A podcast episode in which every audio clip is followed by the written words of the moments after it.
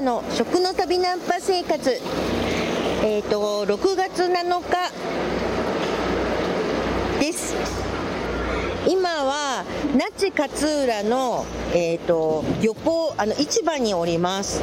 まさにちょうどあの仲買さんたちがマグロをこう競り落としているさなかでございます。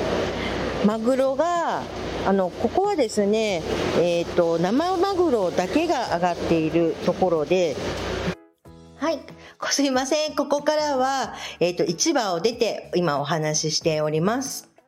さすがにちょっと市場は、あの、周りがざわざわしているし、邪魔になっちゃうから、途中でやめちゃいました。はい。まあね、本当、えっ、ー、と、この那智勝浦の、えっ、ー、と、市場はですね、生マグロしか上がっていないから、本当に黒いマグロがコロコロコロコロ転がっているんですよ。今はねちょうど台風の後だったりするのであの水揚げがあの水揚げっていうか市場に並んでいるのが少ないんですけれどもだけど本当にまあ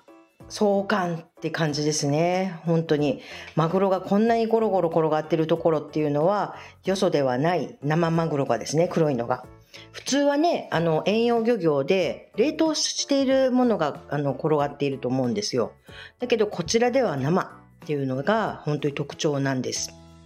で、まあ私はその、うんと、マグロの仲買さんのお仕事をまあ、やっていたりとかするんですね。お手伝いしていたりする。で、今回は、えっ、ー、と、まあ、何々のっていうのが難しい人ですたちなんですけれども、カンダフルの鈴木さんと、それと編集者の、編集者であり、まあ、えっ、と、食文化さんの取、あの、役員のでもある、えっ、と、町田さんと一緒に、あの、伺っていました。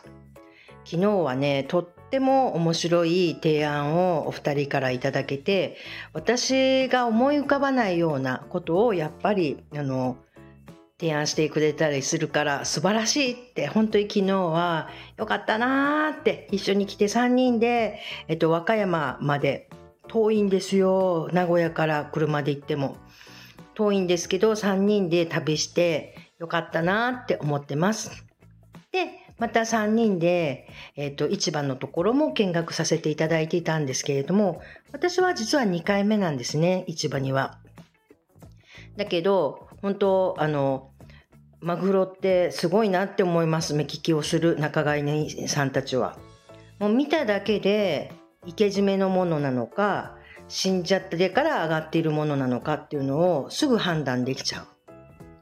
でもよくよくあの説明を聞いて見てみるとなんとなくわかるっていうのもあったりするんですよ。で生け締めしたものっていうのを生き上がりそして死んでしまったものをあの、うんと、が並んでるのを死に上がりなんて表現で、えーと仲買人さんたちは呼んでいるんです。もうね生け締めしたものとそうじゃないものっていうのはあの見た目がそんなに変わるわけではないんですけれども実は全然違うっていうことを伺ってます。もうねあの実際にそれを食べてみると本当によくわかるんですけれどもあの生け締めしたものって本当に質のいいものは綺麗なんですよ。味がもう綺麗っていうんですかね。とってもあのえっ、ー、とこちらで私は特に気に入っているのがビンチョウマグロなんですけれどもここ那智勝浦では8割ぐらいがあのビンチョウマグロが上がってるところなのでビンチョウマグロがほんとね美味しいんです。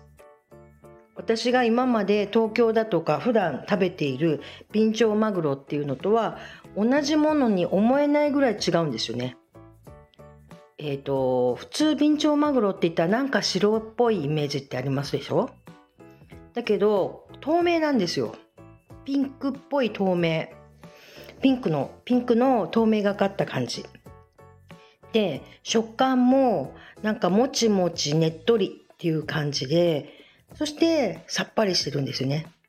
綺麗な味っていうのがまさにそういうことだなっていうふうに思うんですけどこれね本当に流通してないんですよ。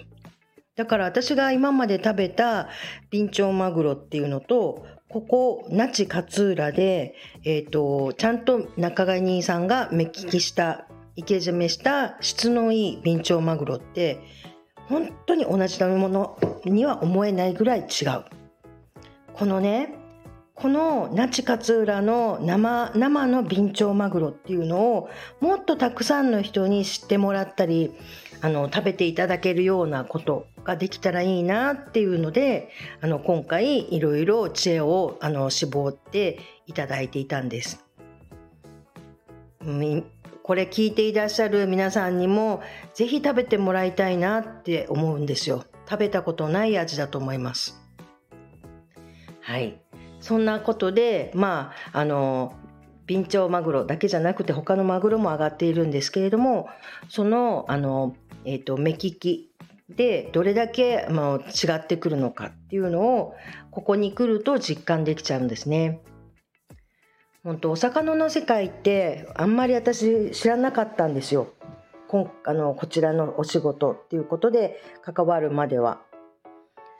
もうねやっぱりこういう世界なんだなと思いました。で本当に美味しいものっていうのがあのこういうことなんだなっていうことも感じられるこれをねほんと広げていけるようにちょっとあのこれからあの展開していけるように頑張ってお手伝いしていけたらなって思っています。まあ、今日は、えーと、この、えーと、この後またちょっと加工場のところにあのお邪魔する感じなんですけれどもその後はまた大移動が始まります。ということで今日もバタバタ忙しかったりするのでこれにて終了したいと思います。遅い時間になってしまってすいません。ではまた明日さようなら。